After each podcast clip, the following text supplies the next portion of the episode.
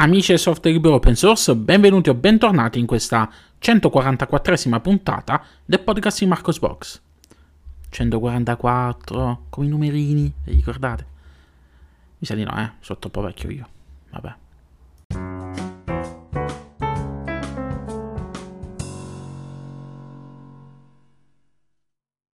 E rieccoci qui in questa nuova puntata del podcast di Marcos Box a commentare con voi le principali notizie del mondo del software libero open source. Questa puntata sarà molto dedicata a Ubuntu, ma mm, per vari aspetti. Vediamo, vediamo. Anzi, ascoltiamo. Perché questa puntata sarà quasi interamente dedicata a Ubuntu? Perché c'è stato il rilascio della nuova versione di Ubuntu, è stato annunciato il nome in codice della prossima edizione di Ubuntu e poi ci sono stati alcuni post che ho pubblicato sulle pagine di Marcosbox che hanno suscitato un po' di, di polemica, hanno suscitato un po' di discussione, eh. hanno ravvivato un po' eh, la situazione commenti sia sul blog che su tutti quanti i profili social, perché quando si parla di Ubuntu succede ogni volta puntualmente la stessa cosa si, si scatena. Stanno i supporter da una parte, stanno gli ether dall'altra parte. Ogni tanto gli ether e i supporter trovano dei punti d'incontro, però è, è, c'è, c'è sempre movimento. Ma iniziamo con ordine, iniziamo con la prima notizia, ovvero con il rilascio di Ubuntu 23.04 nome in codice Lunar Lobster, la nuova release semestrale di Ubuntu, quindi non LTS, e ovviamente sono state rilasciate anche i suoi flavors ufficiali. Sto parlando di Edubuntu, Kubuntu, Ubuntu, Ubuntu Badge, Ubuntu Cinnamon, Ubuntu Kylin, Ubuntu Mate, Ubuntu Studio, Ubuntu Unity e Xubuntu, che sembra visto lo sketch di Aldo Giovanni e Giacomo. Ehm, questo giro, questo giro, come avete potuto modo di ascoltare, ci sono due nuovi flavors ufficiali ufficiale, ovvero Ubuntu Cinnamon e uh, Ubuntu Unity, che uh, vanno a rimpinguare le, la grande famiglia di, di, di Ubuntu. Uh, sta diventando un po' troppo affollata Ubuntu con tutti questi, tutti questi flavors ufficiali. Vabbè, comunque è il bello dell'open source, ce n'è per tutti quanti i gusti. Um, perché, perché parliamo di Ubuntu? Parliamo di Ubuntu perché questo rilascio di Ubuntu è importante perché introduce eh, Gnome 44 per la prima volta, quindi vabbè, questa è una cosa che eh, può non interessare a molti di voi, però è anche simpatica da vedere che è arrivato eh, Gnome 44 su Ubuntu, ma non è arrivato su Arch Linux, o meglio non è ancora arrivato su Arch Linux, e, e introduce poi una cosa molto importante, ovvero un nuovo installer scritto in Flutter, eh, un nuovo installer che a detta di, di Ubuntu, degli sviluppatori di Ubuntu, eh, dovrebbe migliorare l'installazione, renderla più facile, però c'è un però grande come una casa. Eh, questo installer è ancora problematico, ma eh, ve ne parlerò eh, più avanti nella puntata del, eh, del blog. Eh, per quanto riguarda i flavors ufficiali, poche novità, anzi pochissime novità perché l'edizione quella con KDE, quindi Kubuntu, utilizza Uh, l'ultima versione di KDE Plasma 5.27 con eh, KDE Fr- eh, Frameworks 5.104 e KDE Gear 22.1 Ubuntu Mate non aggiorna praticamente niente perché eh, per stessa ammissione degli sviluppatori della distro si tratta della release meno entusiasmante di sempre. Introduce soltanto eh, qualche correzione di bug e un nuovo set di eh, sfondi generati mediante intelligenza artificiale. Anzi questa è l'unica novità eh, come vi dicevo prima, un nuovo arrivato nella famiglia Ubuntu è Ubuntu Cinnamon. Il nuovo flavor ufficiale fa utilizzo di Ubuntu, eh, di, di, scusate, di Cinnamon Desktop Environment e nella pre- per, per la precisione viene rilasciato con Cinnamon 5.6.7 su Marcosbox trovate i link per poter scaricare eh, le varie ISO, trovate i link eh, con le istruzioni per poter aggiornare da Ubuntu 22.10 a, 20, a Ubuntu 23.04 e trovate poi anche le note di rilascio complete con anche un video che mostra il nuovo installer, questa grande novità che vediamo più avanti, vediamo più avanti perché, perché è una grande novità un po' che lascia un po' la mano in bocca. E perché rilascia l'amaro in bocca il nuovo installer scritto in Flutter che troviamo su Ubuntu, di default su Ubuntu? Perché, perché ne ho parlato in un articolo, barra sfogo, barra lamentelo, come lo volete chiamare voi, dal titolo Ubuntu, amore mio, non ti riconosco più Dopo mesi di latitanza dal mondo di Ubuntu ho deciso di tornare a casa alla distribuzione che più ho amato e consigliato a grandi e piccini. Quando eh, la gente mi chiedeva che distro devo utilizzare, io dicevo sempre Ubuntu, provo Ubuntu, provo Ubuntu, perché era un po' in mantra, perché facilitava l'installazione addirittura eh, nell'epoca che fu c'era anche la possibilità di installarlo con VB all'interno di Windows, quindi senza formattare, quindi era una grandissima cosa. Ho convertito tantissima gente a, a Linux proprio grazie, grazie, a questo. Poi sapete un po', uh, Ubuntu è perso un po' di strada, soprattutto perché Canonical ha deciso di uh, togliere il piede dall'acceleratore dallo sviluppo di Ubuntu e dedicarsi ad altri progetti più remunerativi, quindi la Ubuntu su desktop è diventato un po' il figlio di serie nemmeno serie B, serie D. Eh, nel corso degli ultimi mesi, come vi dicevo, ho provato, ho provato varie distribuzioni, eh, su, mi sono accasato prima su Endeavor con KDE, poi ho provato Fedora 38 Workstation, che utilizzo ancora oggi perché eh, subito dopo aver provato Ubuntu ho deciso di PRR e di ritornare a uh, Fedora 38 Workstation, quindi l'edizione principale con Gnome, nel frattempo arrivano delle notifiche, non fateci caso, e perché mi lamento dell'installer? Perché mi sono dovuto scontrare con, con, il fatto che il nuovo installer non funziona, non funziona meglio sulla mia configurazione. Durante il ciclo di sviluppo di Ubuntu 23.04 ehm, era stata annunciata l'introduzione dell'arrivo di questo nuovo installer scritto in Flutter e ehm, Canonica però aveva anche detto alle persone, alle persone che volevano provare la distribuzione, guardate, eh, non vi preoccupate, eh, manterremo comunque la possibilità di utilizzare il vecchio installer per chi ha problemi. Eh, e purtroppo questo nuovo installer ha problemi. Ehm, c'è un bug un bug che è presente fin dall'inizio, da, fin da quando è stato introdotto il nuovo installer durante il ciclo di sviluppo di Ubuntu, quindi eh, di Ubuntu 23.04, quindi non è un bug dell'ultimo minuto, che è una cosa che si è scoperta all'ultimo minuto, ma è un bug che, ehm, che si sapeva fin dall'inizio che eh, c'era all'interno di questo installer. È un bug che affligge gli utenti, a quanto pare gli utenti come me che hanno una configurazione con scheda video Nvidia, l'installer praticamente crasha. Crasha, crasha di brutto. Eh, vi ritrovate che lanciate l'installer, il nuovo installer scritto in Flutter eh, su Ubuntu 23.04 e dopo la configurazione le fasi finali dell'installazione, quando parte, all'improvviso prende, pum, sparisce. Sparisce l'installer, sparisce, crasha, crasha tutto, eh, crasha tutto, eh, o meglio, crasha l'interfaccia grafica, perché? Perché in sottofondo l'installer continua a funzionare ed è quello che mi è capitato a me l'altro giorno quando ho deciso di riprovare eh, Ubuntu su macchina reale. Mannaggia me che faccio queste cose qua e non, non, non le provo in VirtualBox prima. Che cosa è successo? È successo che ho installato, ho installato Ubuntu, mi è crashato l'installer, ho imprecato tutti i santi new e però poi ho mantenuto il sangue freddo perché ho visto che la lucina dell'SSD continuava a lampeggiare, quindi ho detto quello sta scrivendo qualcosa, quindi può darsi che è crashata soltanto l'interfaccia grafica che l'installer sta proseguendo. Ho detto lo lasciamo così, ancora faccio danni sulle partizioni e quant'altro. Alla fine, alla fine mi sono andato, mi sono alzato un attimo, sono andato a farmi un, un giretto, eh, sono andato in cucina a prepararmi un caffè e dopo un po' ho visto che eh, sono tornato al PC, la lucina era spenta, non lampeggiava più, ho riavviato e con sorpresa il processo di installazione era finito e la distro era stata installata. Eh, come dicevo, è un bug che è, è, capitato, è collegato alle schede video Nvidia, da quel che ho potuto vedere però non è un bug che capita soltanto a persone che hanno le schede video Nvidia e queste configurazioni, perché, eh, perché cercando online ho trovato anche altri casi di crash eh, dell'installer. Ho avuto conferma da, da parte di, di, diversi lettori, uno che ha lamentato il problema durante l'installazione di macchine virtuali, un altro addirittura con un bug in pieno stile Giannini che mi ha mh, detto che il bug a lui si è verificato, il crash si è verificato eh, si verifica, o meglio, soltanto in presenza di, eh, di un mouse wireless, eh, un mouse senza fili collegato. Se, se, non c'è questo mouse senza fili, c'è un mouse normale, l'installer non crasha.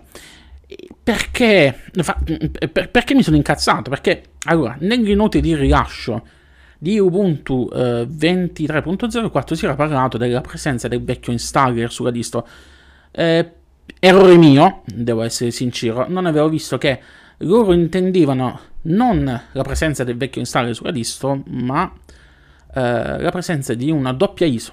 C'era una ISO normale che mi è stata poi fatta notare perché io quando avevo scaricato Ubuntu 23.04 quel giorno ero partito direttamente dai mirror, quindi non ci avevo fatto caso. Viene pubblicizzato sulla home page di Ubuntu, o meglio, viene pubblicizzato con una piccola scritta sotto, che c'è una ISO, una ISO che ha ancora il vecchio installer. Eh, e mi viene però adesso, mi è venuta in, la, la, la, rabbia, stavo per dire una brutta parola, mi è venuta la rabbia quando ho visto questa situazione perché ho detto, uh, Ubuntu, che cavolo mi combini? Possibile mai che tu uh, spingi, proponi un nuovo installer, c'è un bug grosso come una casa, quello delle, delle schede video Nvidia, uh, che affligge tante persone, vuoi cercare di fissarlo prima del rilascio del, del, della versione semestrale? Non te l'ha detto il dottore che doveva uscire per forza in quella data. Potevi fare, e qui mi pesa molto ammetterlo, eh, potevi fare come fanno altre distribuzioni più blasonate, più serie a questo punto, come Fedora, come Debian, che in caso di problemi con bug bloccanti come questi, dicono momento, non c'è bisogno che rilasciamo in quella data pianificata, possiamo anche far slittare un po' la cosa. Tanto non ce lo dice il dottore, non c'è nessuno che ci obbliga a pubblicare eh, una nuova versione. E in questo caso, eh, perché non l'hanno fatto?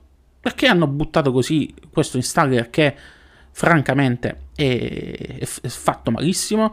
Soprattutto beh, perché poi mancano anche alcune funzionalità rispetto ai vecchi installer. E l'altra cosa che mi viene da pensare, cioè, perché diavolo non avete incluso il doppio installer all'interno della distribuzione? Ci sono altre distribuzioni che includono un doppio installer all'interno della distribuzione. Magari potevi mettere uno script di fallback che ti avvisava, cioè che ti, ti, ti diceva quando succedeva un crash, ti mostrava la finestrella giovane, vedi che questo è crashato, eh, eh, puoi utilizzare l'altro installer. Oppure un avviso appena si avviava la distro, giovane, vedi che eh, abbiamo introdotto questo nuovo installer che pote- potenzialmente potrebbe darti problemi se sei sfigato come Marco e altre persone come Marco e utilizza per sicurezza quello vecchio.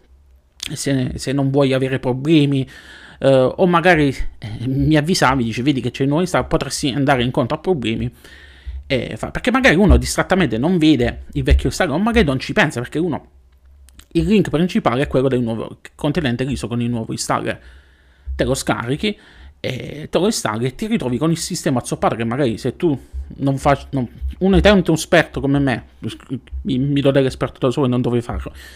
Un utente navigato come me eh, che ha mantenuto il sangue freddo ha visto continua l'installazione magari un altro vede il crash subito riavvia eh, il computer si ritrova col computer azzoppato perché magari in quel momento stava ancora Restare stava ancora facendo eh, pasticci con, eh, con la, il sistema di partizione o magari aveva appena iniziato a installare le cose e si ritrova con il computer azzoppato. E magari quello lì si fa prendere dal panico, iniziano a avere problemi che magari, magari non l'aveva fatto in dual boot, magari aveva scaricato eh, soltanto quella ISO, l'aveva montata tranquillo, diciamo l'aggiorno, ma lo installo e, lo so, eh, lo trovo scemo questo, questa, questa, cosa fatta da, da Canonica. Ed è, mi sono lamentato di, questo, di questa cosa nel, nel, post Ubuntu Amore mio. Uh, amore mio, non ti riconosco più. Fra l'altro poi mi sono lamentato anche di altre piccolezze. Una delle piccolezze in oggetto riguarda i nuovi caratteri, i nuovi font di sistema che sono stati introdotti su Ubuntu 23.04 perché il Canonical che da diverso tempo propone un suo set di caratteri chiamati Ubuntu che personalmente ho amato eh, e utilizzo ogni tanto anche per, per, alcuni documenti di lavoro che produco. Bene, per, per, questa nuova versione hanno deciso di proporre una nuova versione degli Ubuntu Fonts che sono più sottili. In gergo tecnico eh, si parla di peso dei font, eh, sono più leggeri. Eh, quindi perché mi lamento di questa piccolezza di, di, di, di questi nuovi font? Perché oggettivamente, almeno con il monitor su un 24 pollici 1080p, eh, io non, non, li, non, li, sto apprezzando tanto, sto vedendo, ho visto anzi perché ormai ho piallato Ubuntu, che ehm, questi nuovi font eh, non rendono bene.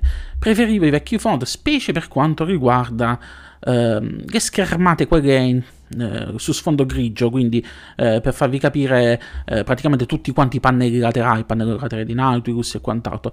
Lì i vecchi font che erano un po' più cicciotti avevano una migliore resa visiva.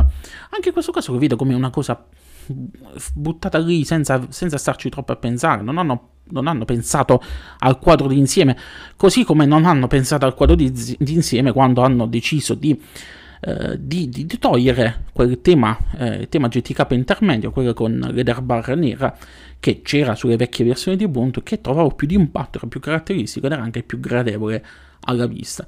Eh, sono cose che, che non mi piacciono, così come non mi sta piacendo quello che sta accadendo con eh, con i pacchetti in formato snap. Oltre a rallentare la distro, oltre a essere comunque più lenti rispetto ai pacchetti in formato Flatpak, perché sapete, lo sapete, non è un segreto che le applicazioni in formato uh, Snap ci mettono più tempo ad avviarsi rispetto alle applicazioni in formato Flatpak. Non, parliamo, non facciamo nemmeno il paragone invece con le applicazioni native che quelle su SSD si, si avviano in un lampo. Oltre a questo, più Snap andate ad aggiungere sul vostro sistema, più rallenterà in fase di boot e fase di spegnimento. E questa è un'altra di quelle cose che poi non ho scritto nell'articolo, però mi ero reso conto de- del fatto che cioè, non ero più abituato alla pesantezza degli snap, diciamocelo. E perché mi lamento degli snap? Perché Canonical ha deciso di rendere Flatpak free sia Ubuntu che i suoi freeboost ufficiali per spingere il suo formato Snap, eh, che, ripeto, l'ho sempre difeso il formato Snap perché nell'insieme il formato Snap, così come il formato Flatpak, sono due formati che aiutano, eh, aiutano sia gli sviluppatori di terze parti a proporre le proprie applicazioni all'interno del mondo Linux, ne fai una, eh, compili per tutte quante le distribuzioni, e, e, sono dei sistemi attimi a mio avviso per, eh, anche per mantenere aggiornato il software su quelle distribuzioni non proprio, di, non proprio all'ultimo grido, con gli ultimi pacchetti, come per esempio una LTS di, di Ubuntu. E io sulla LTS di Ubuntu una delle cose che facevo in passato era quella di installare diversi applicativi in formato uh, Snap, fra i quali il primo che installavo ogni volta uh, era GIMP, l'editor di immagini. Eh, ne ho parlato questo anche poi in un post successivo dove ho fatto un approfondimento eh, dal titolo Cercasi manutentore per lo snap di, di GIMP disperatamente perché? Perché non viene più aggiornato correttamente, non viene più aggiornato da, da diverso tempo. Non solo GIMP, ci sono anche una serie di altre applicazioni che non vengono più aggiornate e sono soprattutto quelle applicazioni che eh, venivano mantenute da, da Canonical o da volontari che ruotavano attorno a Canonical.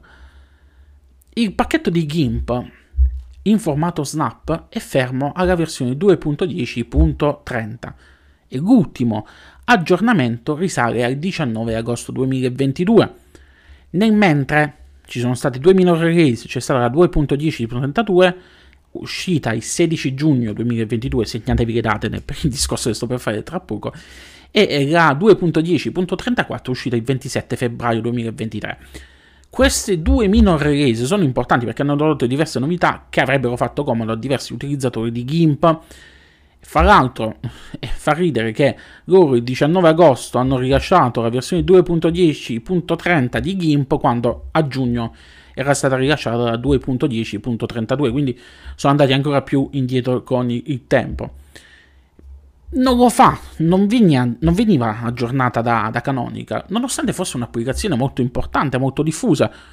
Io non so voi, ma io mi aspetterei da parte di Canonical, mi aspetto da parte di Canonical un, un coinvolgimento diretto per il mantenimento di alcuni snap, perché se tu vuoi pubblicizzare il tuo store, il tuo formato di pacchetti, come una, una soluzione definitiva a tutti i problemi del, dell'installazione di programmi terze parti e quant'altro sulla distribuzione, beh, oh, eh, investici du, due sviluppatorini, uno sviluppatore, basta uno sviluppatore, ma due, tre, giusto perché casomai viene a mancare qualcuno, per poter mantenere aggiornato eh, lo snap di, di, di, GIMP, perché è una delle applicazioni principe della, eh, che viene utilizzata più spesso dagli utenti, dagli utenti eh, Linux e invece no, hanno rilasciato, hanno dato tutto in mano alla community e i manutentori, i manutentori praticamente si sono dileguati tutti quanti. Non ho ancora approfondito per, per, andare a cercare di capire che fine hanno fatto questi manutentori, perché eh, francamente non mi interessa nemmeno tanto poi saperlo, perché alla fine ognuno può avere dei problemi vari nella vita che fa questo, eh, questo, questo, lavoro, tra virgolette, di mantenere i pacchetti a gratis per, per aiutare la comunità. Eh, ripeto, la tiratina d'orecchia mio, a mio avviso andrebbe fatta a Canonical che sta cercando di mantenere questo, questo, questo formato. E dicendo poi, andando sulla pagina GitHub di GIMP, ho trovato che il formato Snap ha comunque una serie di bug ancora aperti, ci sono ben 82 bug segnalati di varia natura, alcuni anche importanti, a cui eh, nessuno dei manutentori ha dato mai risposta negli ultimi, negli ultimi mesi. Quindi che, che te fa pensare a una cosa del genere? Che appunto che il pacchetto GIMP di GIMP in formato Snap sia stato completamente abbandonato a se stesso e che non, nessun volontario sia disponibile al suo mantenimento.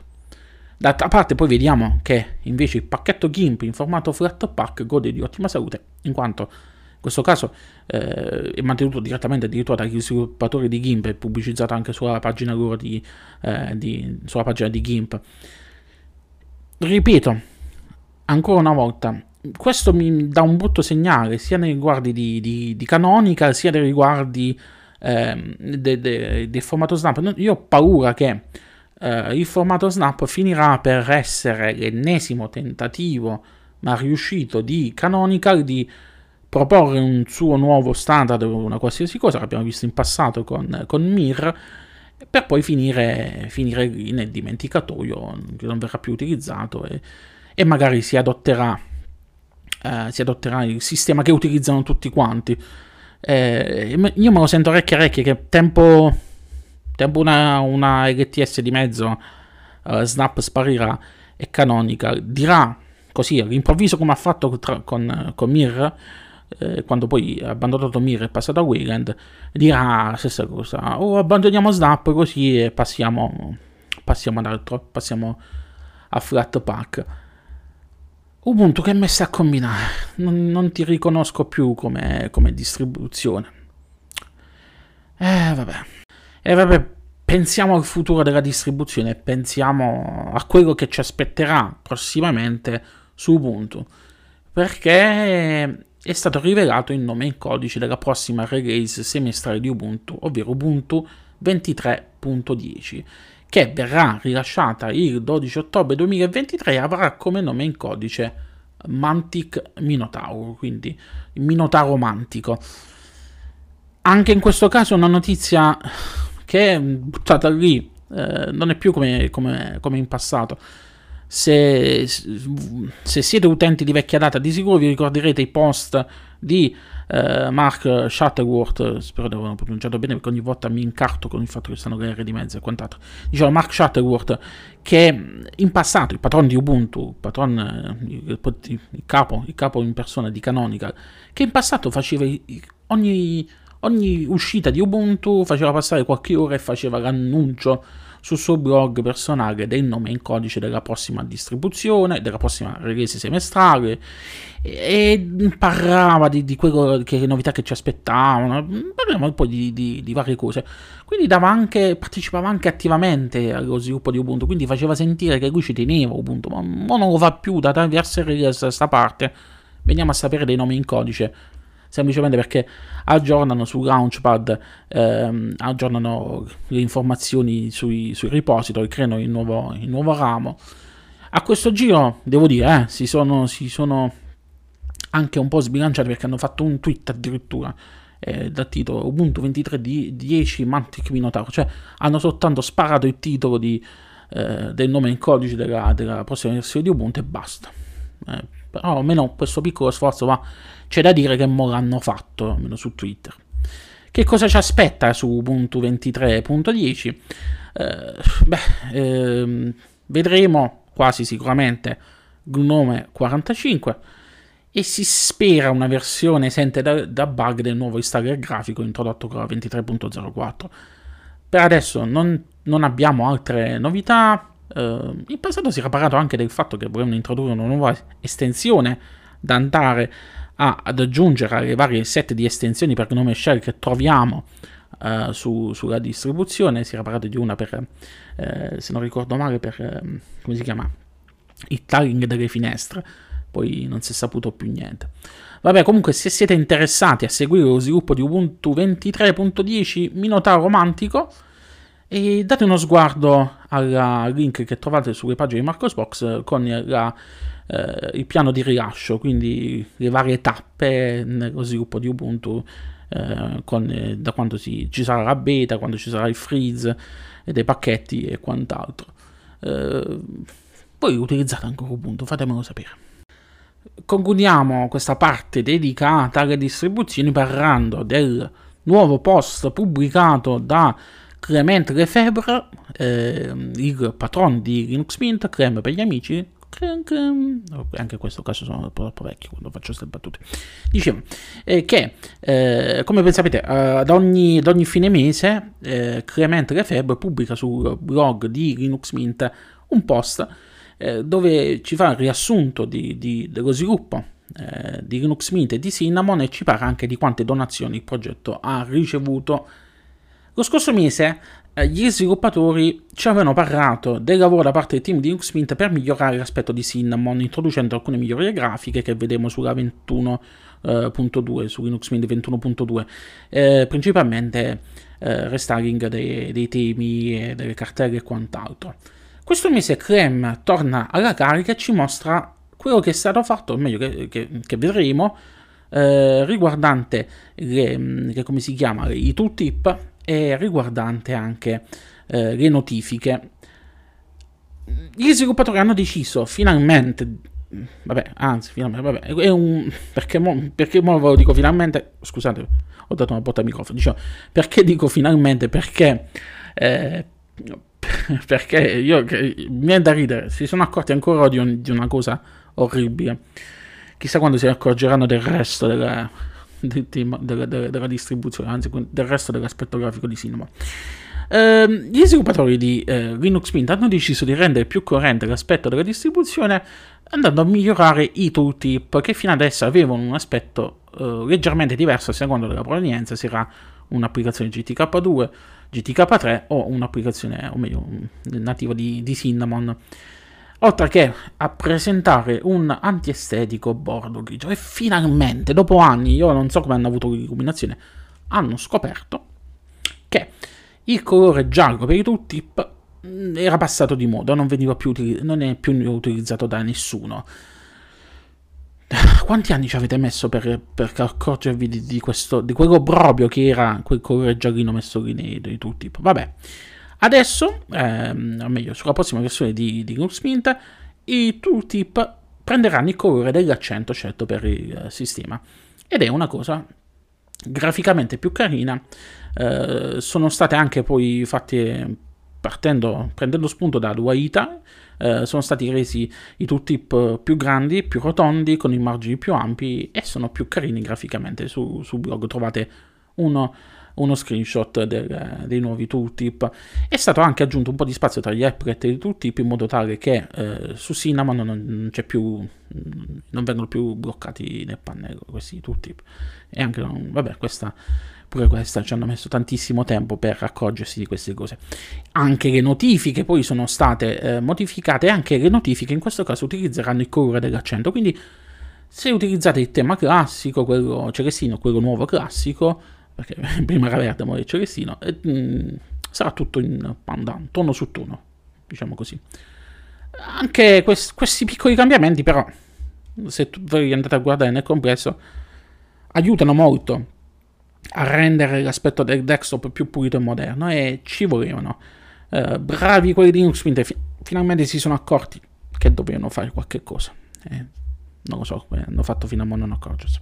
Comunque, ehm, le altre novità da parte del team di Linux Mint riguardano il piano di rilascio estivo di Linux Mint.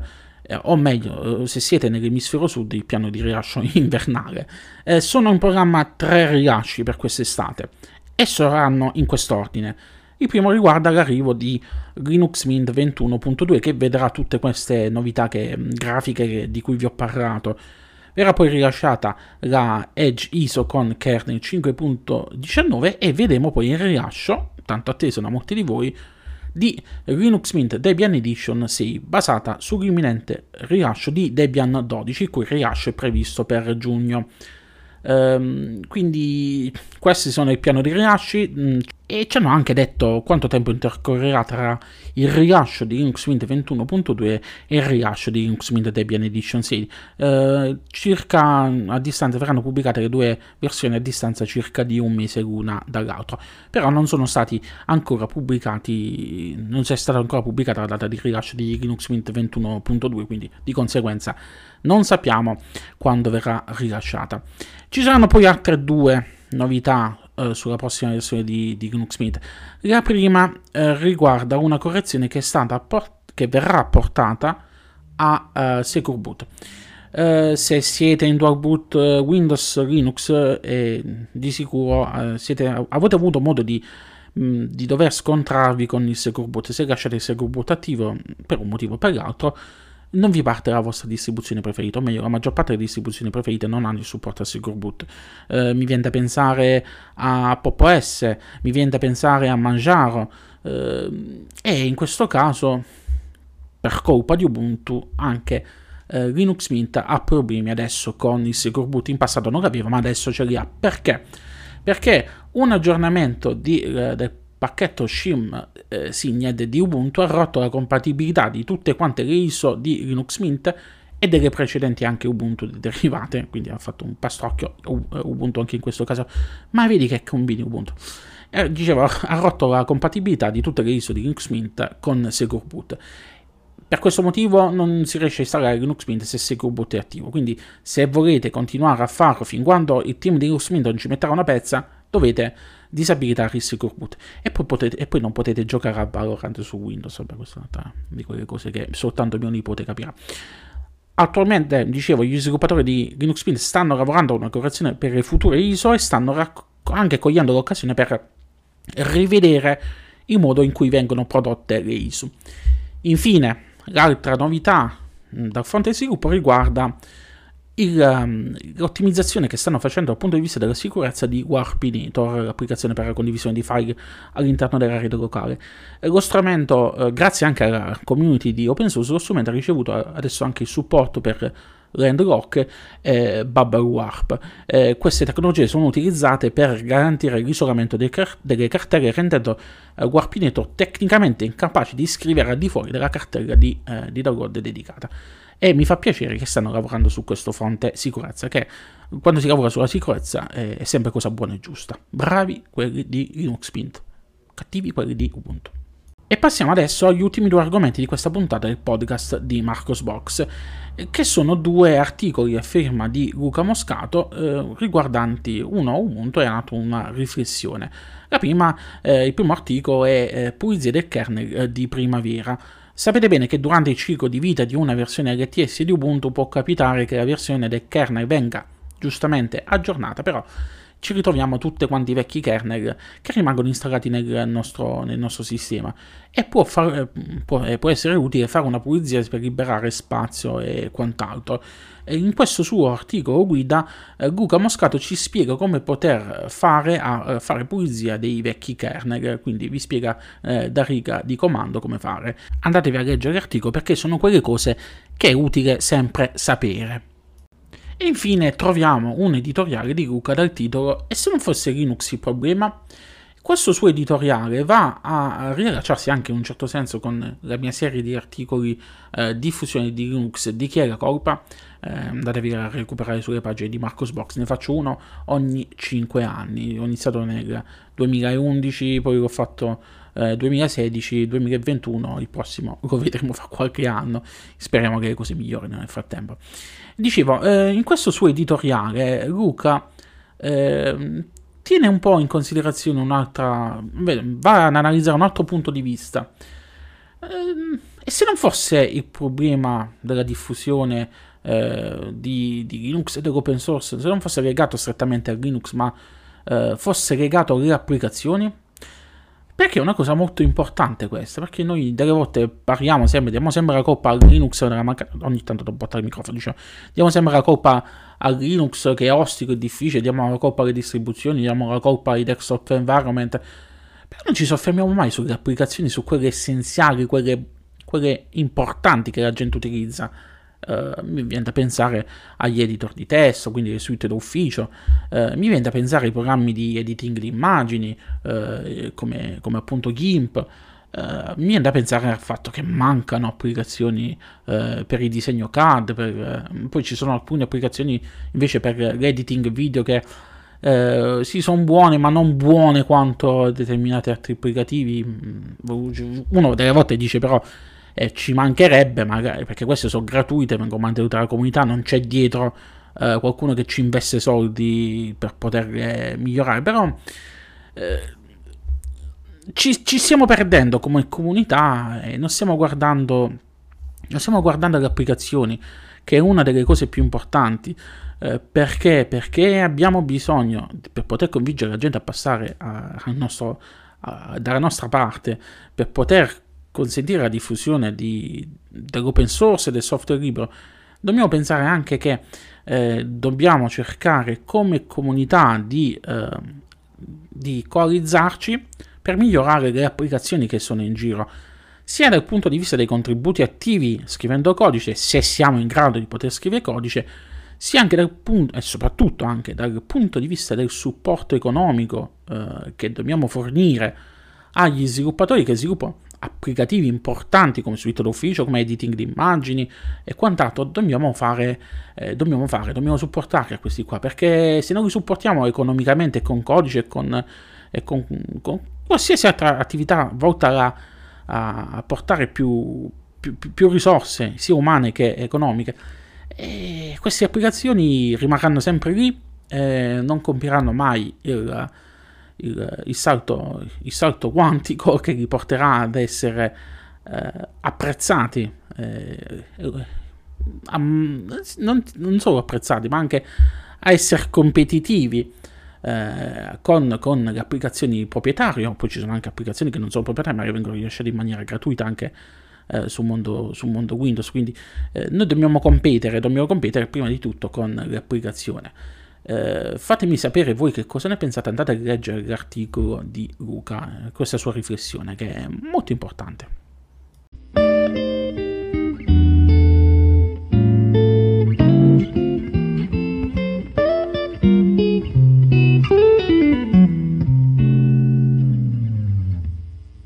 E beh, con questa ultima notizia si conclude qui questa 144esima puntata del podcast di Marcos Box. So che è venuta una puntata lunghissima, ma ehm, c'erano alcune cose che, eh, che avevano necessità di, di, di, essere spiegate per bene, o spero di averlo fatto almeno.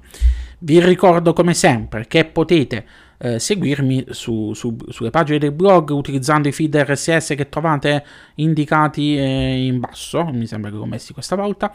Eh, potete seguirmi eh, tramite la pagina Facebook di, ehm, del Parco di Marco, di Marcos Box, eh, potete anche eh, aggiungermi come al profilo personale, quindi vi, vi, vi, vi, posso seguire anche lì e vi posso rispondere tempo permettendo anche sul profilo personale, però se vi iscrivete alla pagina Facebook è meglio direttamente così è meglio, la facciamo, la facciamo alzare un po' di numeri. Uh, mi trovate su Twitter, sia col profilo personale che con quello di Marcosbox. Uh, mi trovate su YouTube dove pubblico ogni tanto qualche video recensione o qualche guida o quant'altro e che potete utilizzare anche adesso per ascoltare il podcast uh, tramite YouTube Music perché da qualche tempo YouTube ha dato la possibilità di convertire le playlist YouTube in uh, playlist podcast, di convertire in eh, RSS podcast, diciamo così. Quindi, se utilizzate l'applicazione YouTube Music, adesso uh, cercando il podcast di Marcos Box troverete tutte quante le puntate che vado poi a ripubblicare. Eh, mi trovate sulle principali piattaforme di podcasting, quindi eh, Anchor che adesso fa parte di Spotify, quindi mi trovate su Spotify, Apple Music, eh, Google Podcast, mi trovate su Amazon, eh, Amazon Music, mi trovate con la skin dedicata per Amazon, anche se non viene aggiornata da parecchio. Mi trovate ovunque, se vi volete trovare, se mi volete ascoltare, se mi volete leggere, mi trovate ovunque, mi trovate su LinkedIn, vi trovate anche su eh, Mastodon 1 e mi trovate anche e soprattutto su Telegram dove sono all'attivo tre canali. Il canale principale, diciamo così, che potete utilizzare a mo' di feed RSS nel quale ripubblico le notizie e anche qualche altra cosina ogni tanto che mi viene da, da, da, da, postare, link ad altri siti, ma immaginette divertenti a tema informatica e quant'altro. E trovate poi la community Telegram di Marcosbox dove potete commentare notizie e potete parlare di quel che vi pare e vi piace. Quindi eh, c'è il cazzeggio libero. Ed infine trovate anche un canale Telegram dedicato alle offerte Amazon, sapete bene come funziona, voi acquistate da uno dei link referral e Amazon mi riconosce una piccola percentuale potete utilizzare questo sistema per sostenere il blog se vi piace quello che dico, se vi piace quello che scrivo, se trovate utile e interessante. Eh, oltretutto potete anche utilizzare il codice marcosbox-21 anche eh, andandolo a mettere su, eh, su, Amazon. Se non sapete come fare eh, andate a cercare su internet perché posso dire così a voce. Eh, potete effettuare comunque una donazione se volete supportare il blog tramite PayPal e potete anche supportare il blog tramite l'acquisto di una VPN.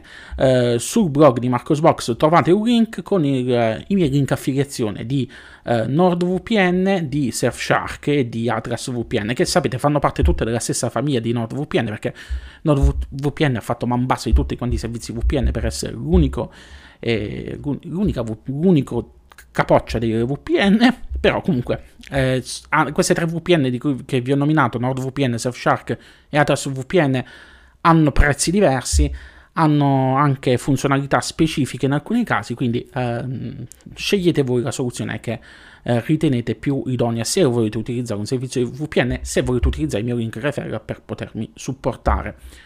Lunga vita e prosperità a tutti quanti. Ci riascoltiamo, spero, la prossima settimana con la prossima puntata del podcast di Marcus Box. Ciao ciao!